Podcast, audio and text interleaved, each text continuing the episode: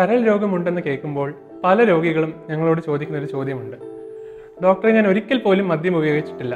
അഥവാ മദ്യം കൈകൊണ്ട് തൊട്ടിട്ട് പോലുമില്ല. എന്നിട്ടും എനിക്ക് എന്തുകൊണ്ട് ഈ കരൾ രോഗം വന്നു എന്നുള്ളത്?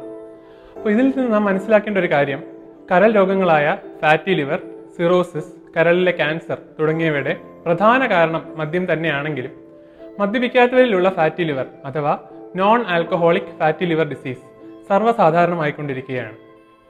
അപ്പോൾ എന്തൊക്കെയാണ് ഈ മദ്യപിക്കാത്തതിലുള്ള ഫാറ്റ് ലിവറിന്റെ കാരണങ്ങൾ എന്ന് ചോദിക്കുകയാണെങ്കിൽ പ്രധാനമായും നമ്മുടെ മാറുന്ന ജീവിതശൈലി തന്നെയാണ്.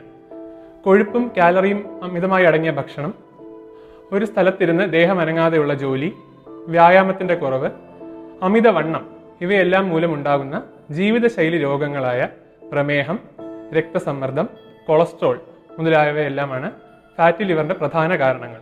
ഇവയെല്ലാം കൂടി നമ്മൾ മെറ്റബോളിക് സിൻഡ്രോം എന്ന് പറയാം. കൂടാതെ തൈറോയിഡ് രോഗമായ ഹൈപ്പോ തൈറോയിഡിസം ഉള്ളവരിലും പിന്നെ സ്ത്രീകളിൽ അണ്ടാശയത്തിൽ സിസ്റ്റുകൾ വരുന്ന പോളിസിസ്റ്റിക് ഒവേറിയൻ ഡിസീസ് എന്ന അസുഖമുള്ളവരിലും ഫാറ്റി ലിവർ കാണാറുണ്ട്.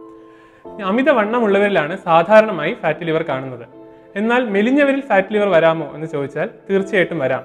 പ്രത്യേകിച്ച് ഏഷ്യൻ ഭൂഖണ്ഡത്തിൽ അതായത് ഇന്ത്യ പോലുള്ള രാജ്യങ്ങളിലാണ് ഈ മെലിഞ്ഞവരിലെ ഫാറ്റി ലിവർ അഥവാ lean N F L D അധികമായി കാണുന്നത്. ഇത്തരത്തിലുള്ള വ്യക്തികളിൽ അവർ കാഴ്ചയിൽ മെലിഞ്ഞവരാണെങ്കിലും അതായത് അവരുടെ ചർമ്മത്തിന് അടി അടിയിലുള്ള കൊഴുപ്പ് കുറവാണെങ്കിലും അവരുടെ വയറിന് ചുറ്റുമുള്ള കൊഴുപ്പ് അതായത് അബ്ഡോമിനൽ ഒബീസിറ്റി കൂടുതലായാണ് കണ്ടിട്ടുള്ളത്. അതുകൊണ്ട് തന്നെ ഇത്തരം വ്യക്തികളിൽ കരളിൽ കൊഴുപ്പടിയാനുള്ള സാധ്യതയും കൂടുതലാണ്. ഇനി പഠനങ്ങൾ പരിശോധിക്കുകയാണെങ്കിൽ ഇന്ത്യയിൽ ഏകദേശം പത്ത് മുതൽ മുപ്പത് ശതമാനം ആളുകളിൽ ഫാറ്റി ലിവർ കണ്ടുപിടിക്കപ്പെട്ടിട്ടുണ്ട്. അതുപോലെ കേരളത്തിൽ തിരുവനന്തപുരത്ത് നടത്തിയ ഒരു പഠനത്തിൽ നാൽപ്പത്തൊമ്പത് പോയിന്റ് എട്ട് ശതമാനം ആളുകളിലാണ് ഫാറ്റ് ലിവർ ഉണ്ടെന്ന് കണ്ടുപിടിക്കപ്പെട്ടിട്ടുള്ളത്. അപ്പോൾ ഇത്രയും സർവസാധാരണമായിട്ടുള്ള ഈ രോഗത്തിന്റെ ലക്ഷണങ്ങൾ എന്തൊക്കെയാണ്? അതായത് എനിക്ക് ഫാറ്റ് ലിവർ ഉണ്ടോ എന്ന് എങ്ങനെ അറിയാൻ പറ്റും? എന്ന് ചോദിച്ചാൽ ഫാറ്റി ലിവറിന് പ്രത്യേകിച്ച് യാതൊരുവിധ രോഗലക്ഷണങ്ങളും ഇല്ല എന്നുള്ളതാണ് വാസ്തവം. സാധാരണയായി നമ്മളൊരു ഹെൽത്ത് ചെക്കപ്പിന്റെ ഭാഗമായിട്ട് ബ്ലഡ് പരിശോധിച്ച് നോക്കുമ്പോഴോ അല്ലെങ്കിൽ മറ്റ് രോഗങ്ങളുടെ ഭാഗമായിട്ട് ഒരു അൾട്രാസൗണ്ട് സ്കാൻ ചെയ്യുമ്പോഴോ ഒക്കെയാണ് ഫാറ്റ് ലിവർ ഉണ്ടെന്ന് കണ്ടുപിടിക്കപ്പെടുന്നത്. ഇനി രോഗലക്ഷണങ്ങൾ ഒന്നുമില്ലാത്ത ഈ അസുഖം നമ്മൾ നേരത്തെ കണ്ടുപിടിച്ചത് കൊണ്ട് പ്രത്യേകിച്ച് എന്തെങ്കിലും ഗുണമുണ്ടോ? എന്ന് ചോദിക്കുകയാണെങ്കിൽ ഇതിന് പ്രധാനമായി രണ്ട് കാരണങ്ങളാണ്. ഒന്നാമത് ഫാറ്റി ലിവർ പല സ്റ്റേജസിലായാണ് പ്രോഗ്രസ് ചെയ്യുന്നത്.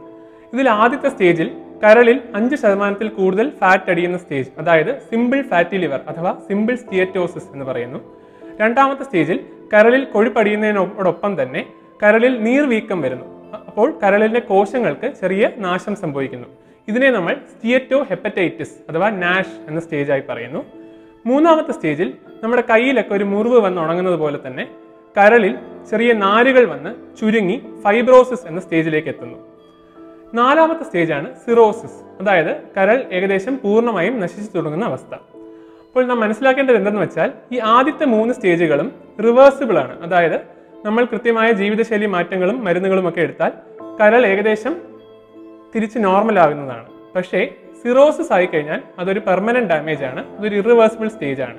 അതുകൊണ്ട് തന്നെ ഈ രോഗികളെ നമ്മൾ ഫാറ്റി ലിവർ സ്റ്റേജിലേ കണ്ടുപിടിക്കുകയാണെങ്കിൽ സിറോസിസും സിറോസിസിന്റെ സങ്കീർണതകളിലേക്ക് പോകുന്നതും നമുക്ക് തടയാൻ പറ്റും. ഇനി ഫാറ്റി ലിവർ നേരത്തെ കണ്ടുപിടിക്കേണ്ട രണ്ടാമത്തെ കാരണം എന്തെന്ന് വെച്ചാൽ ഇത്തരം രോഗികളിൽ കരളിൽ കൊഴുപ്പടിയുന്നത് പോലെ തന്നെ മറ്റ് അവയവങ്ങളിലും പ്രത്യേകിച്ച് ഹൃദയത്തിലും രക്തക്കുഴലുകളിലും കൊഴുപ്പടിയാനുള്ള സാധ്യത കൂടുതലാണ്. അതുകൊണ്ട് തന്നെ ഫാറ്റി ലിവർ ഉള്ള വ്യക്തികളിൽ ഹൃദ്രോഗം വരാനുള്ള സാധ്യത വളരെയധികം കൂടുതലാണ്. കൂടാതെ ഇവർക്ക് സ്ട്രോക്ക് പിത്തസഞ്ചിയിലുള്ള കല്ല് വൃക്കകളുടെ അസുഖം ശ്വാസകോശ സംബന്ധമായ അസുഖം അതേപോലെ തന്നെ ചില ക്യാൻസറുകൾ പ്രത്യേകിച്ച് കരളിലെ ക്യാൻസർ വൻകുടലിലെ ക്യാൻസർ സ്തനാർബുദം തുടങ്ങിയ അസുഖങ്ങളും വരാനുള്ള സാധ്യത വളരെയധികം കൂടുതലാണ്. അതുകൊണ്ട് തന്നെ ഫാറ്റി ലിവറിനെ കരളിൽ ഒതുങ്ങി നിൽക്കുന്ന ഒരു അസുഖം എന്നതിനപ്പുറം ഒരു മൾട്ടി സിസ്റ്റം ഡിസീസായി കണക്കാക്കി ഇവർക്ക് മറ്റ് അവയവങ്ങൾക്ക് വേണ്ടിയുള്ള ചെക്കപ്പുകളും നടത്തുന്നത് വളരെ അഭികാമ്യമായിരിക്കും. പ്രത്യേകിച്ചും ഒരു കാർഡിയോളജി ഇവാലുവേഷൻ ഇവർക്ക് എല്ലാവർക്കും ചെയ്യുന്നത് വളരെ ഉചിതമായിരിക്കും. ഇനി ഫാറ്റി ലിവറിന്റെ ചികിത്സയെ പറ്റി പറയുകയാണെങ്കിൽ ഫാറ്റി ലിവറിന് പൂർണമായും ഫലപ്രദമായിട്ടുള്ള ഒരു മരുന്നും ഇതുവരെ കണ്ടുപിടിച്ചിട്ടില്ല എന്നുള്ളതാണ് വാസ്തവം. നമ്മുടെ കരളിന്റെ എൻസൈംസ് കുറയ്ക്കാനായിട്ട് ചില മരുന്നുകളുണ്ട്. അതേപോലെ തന്നെ നേരത്തെ പറഞ്ഞ പോലെ ഫൈബ്രോസിസ് കുറയ്ക്കാനായിട്ടുള്ള ചില മരുന്നുകളുണ്ട്. പക്ഷേ ജീവിതശൈലി മാറ്റം തന്നെയാണ് ഫാറ്റി ലിവറിനുള്ള പ്രധാന പ്രതിരോധവും ചികിത്സയും. കരളിലെ കൊഴുപ്പ് കുറയ്ക്കാനുള്ള പ്രധാന മാർഗം ശരീരഭാരം കുറയ്ക്കുക എന്നുള്ളത് തന്നെയാണ്. അപ്പോൾ നമ്മൾ അഞ്ച് ശതമാനം നമ്മുടെ വെയിറ്റ് കുറയ്ക്കുകയാണെങ്കിൽ കരളിൽ നിന്ന് കൊഴുപ്പ് കുറയുന്നു. ഏഴ് ശതമാനം വരെ വെയിറ്റ് കുറയ്ക്കാൻ സാധിക്കുകയാണെങ്കിൽ കരളിലെ നീർവീക്കം അതായത് രണ്ടാമത്തെ സ്റ്റേജ് കുറയുന്നു. അതേപോലെ തന്നെ പത്ത് ശതമാനം വെയിറ്റ് നമുക്ക് കുറയ്ക്കാൻ പറ്റുകയാണെങ്കിൽ ഈ മൂന്നാമത്തെ സ്റ്റേജ് അഥവാ ഫൈബ്രോസിസും കുറയുന്നതായാണ് പഠനങ്ങളിൽ കണ്ടിട്ടുള്ളത്. അപ്പോൾ ഫാറ്റ് ലിവർ ഉള്ളവർ എങ്ങനെ ഭക്ഷണം കഴിക്കാം എന്ന് ചോദിച്ചാൽ പ്രധാനമായിട്ടും ഭക്ഷണത്തിൽ കൊഴുപ്പും കാലറിയുടെ അംശമാണ് നാം കുറയ്ക്കേണ്ടത്. അപ്പോൾ കൊഴുപ്പുള്ള ഭക്ഷണങ്ങൾ പ്രത്യേകിച്ചും എണ്ണയിൽ പൊരിച്ച പലഹാരങ്ങൾ മേയോണീസ് പോലുള്ള ഭക്ഷണങ്ങൾ പിന്നെ ഫാസ്റ്റ് ഫുഡ് അഥവാ ജങ്ക് ഫുഡിന്റെ ഉപയോഗം ഇവയൊക്കെ കുറയ്ക്കുക. അതുപോലെ തന്നെ ധാരാളം മധുരമുള്ള ഭക്ഷണങ്ങൾ പ്രത്യേകിച്ചും പേസ്ട്രി ഐസ്ക്രീം പിന്നെ കോള പോലുള്ള പാനീയങ്ങൾ ഇവയുടെയൊക്കെ ഉപയോഗങ്ങൾ കുറയ്ക്കുക. ഭക്ഷണത്തിൽ ധാരാളമായി പച്ചക്കറികളും പയർവർഗങ്ങളും മുട്ടയുടെ വെള്ള ചെറിയ മത്സ്യങ്ങൾ ഇവയൊക്കെ ഉൾപ്പെടുത്താവുന്നതാണ്. കരൽ രോഗം ഉണ്ടെന്നറിയുമ്പോൾ പല വ്യക്തികളും മാംസം മുട്ട മത്സ്യം തുടങ്ങിയവ കഴിക്കാതിരിക്കുന്നതായി കണ്ടിട്ടുണ്ട്.